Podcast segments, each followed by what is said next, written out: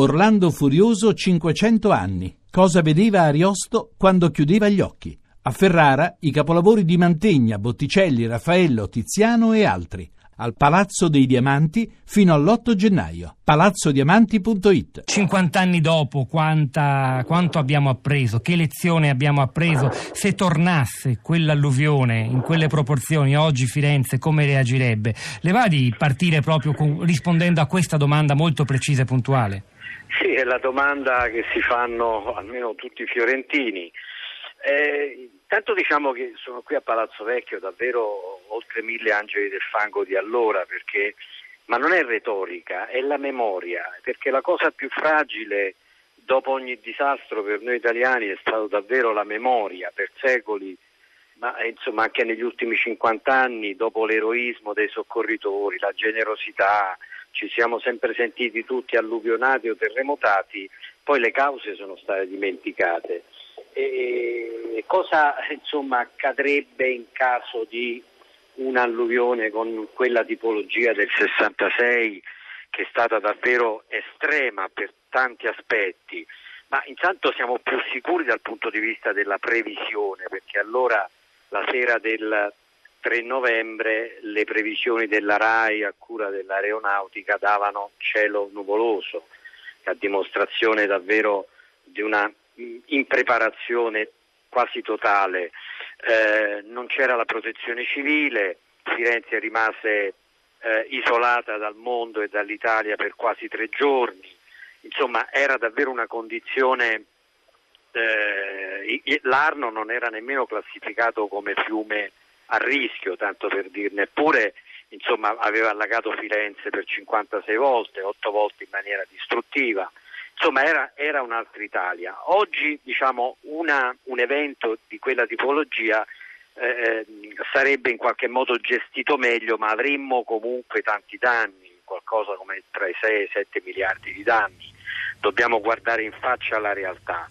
Noi siamo partiti con le opere per aumentare la sicurezza di Firenze per quelle, quella, quelle, diciamo, quella tipologia di evento soltanto due anni fa purtroppo. 48 anni dopo l'alluvione, esatto. com'è stato possibile anni. D'Angelis? Perché? Eh beh, perché dimentichiamo, perché noi rimuoviamo, perché ci ricordiamo delle alluvioni per, dopo cinque giorni dall'evento, ma così come per i terremoti, alla fine eh, eh tutto continua come prima. È quella cosa che, che, insomma, che Renzo Piano definì al Senato quel labirinto oscuro del fatalismo no? che ci portiamo dietro, la, la, la rassegnazione, il ricorso a, a dei devastato, devastatori, a, insomma, un pantheon di dei che, che, che, alla mano di Dio che colpisce, insomma tutto questo ha contribuito a non farci fare passi avanti sulla difesa, che è possibile, perché 50 anni fa eh, noi potevamo reagire come hanno reagito i paesi del nord Europa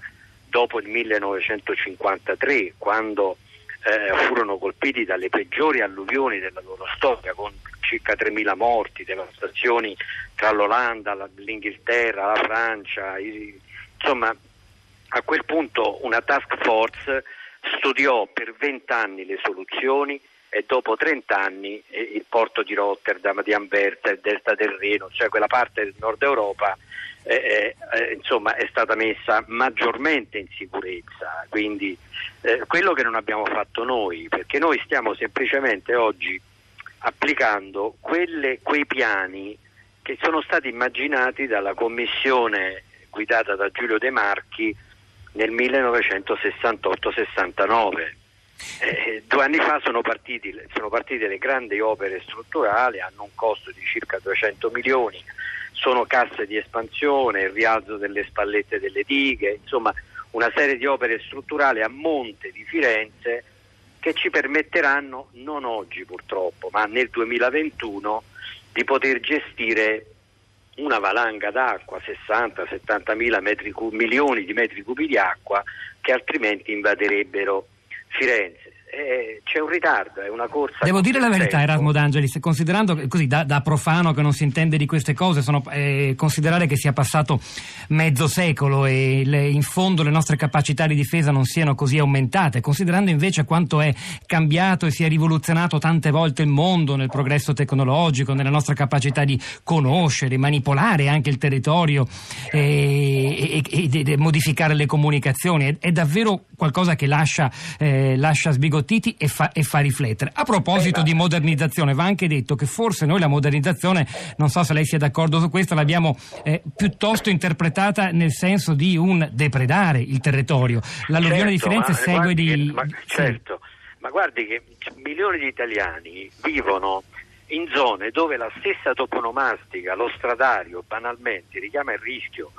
Pensiamo soltanto a Roma, Bagno Bagnoletto, Sette Bagni, Punta Maledetta, via Focalasino, tutte aree alluvionali dove oggi vivono centinaia di migliaia di romani. Eh, ma insomma ci sono tante vie della Frana, località La Frana, c'è un paesino nell'Alessandrino, alluvione cambiò, eh, si chiama proprio così perché durante un'alluvione del Po, del po dalla riva destra passò alla riva sinistra. Eppure continua, con, insomma, abbiamo continuato a, a, costruire, a violentare il territorio in maniera assurda, come abbiamo continuato a costruire case che, che poi alla fine sono crollate.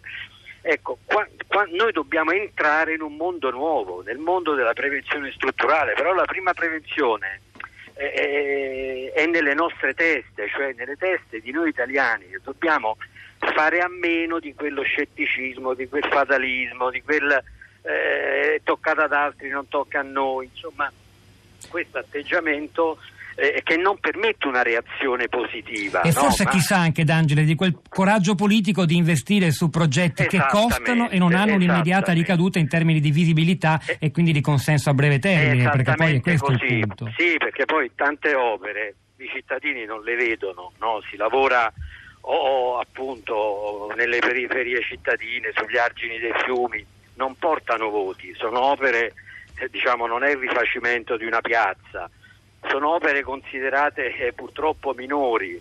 Io però devo dire che, diciamo, almeno per quanto riguarda il dissesto idrogeologico, oggi c'è un piano nazionale, un, piano di finanziamenti, insomma c'è una filiera così, insomma, di responsabilità nello Stato che parte dalle, dai presidenti delle regioni nominati commissari di governo.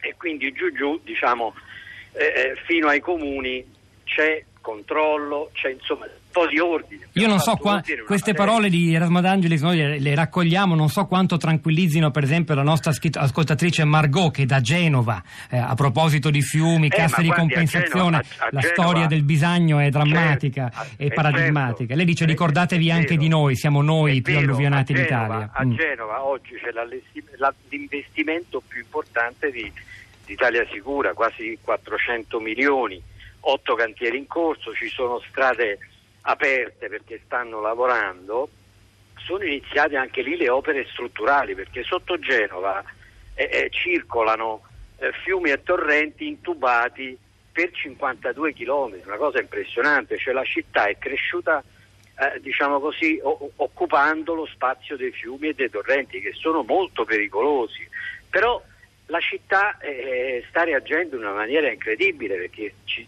ci sono tanti cantieri aperti, ne saranno otto di cantieri, però anche Genova eh, insomma, sarà più sicura man mano che si concludono E noi, noi li opere, seguiremo, no? sper- 2022. speriamo davvero, questo novembre è il Certo. mese peggiore, ricorre anche oggi l'anniversario di un'importante e assai più recente alluvione di Genova,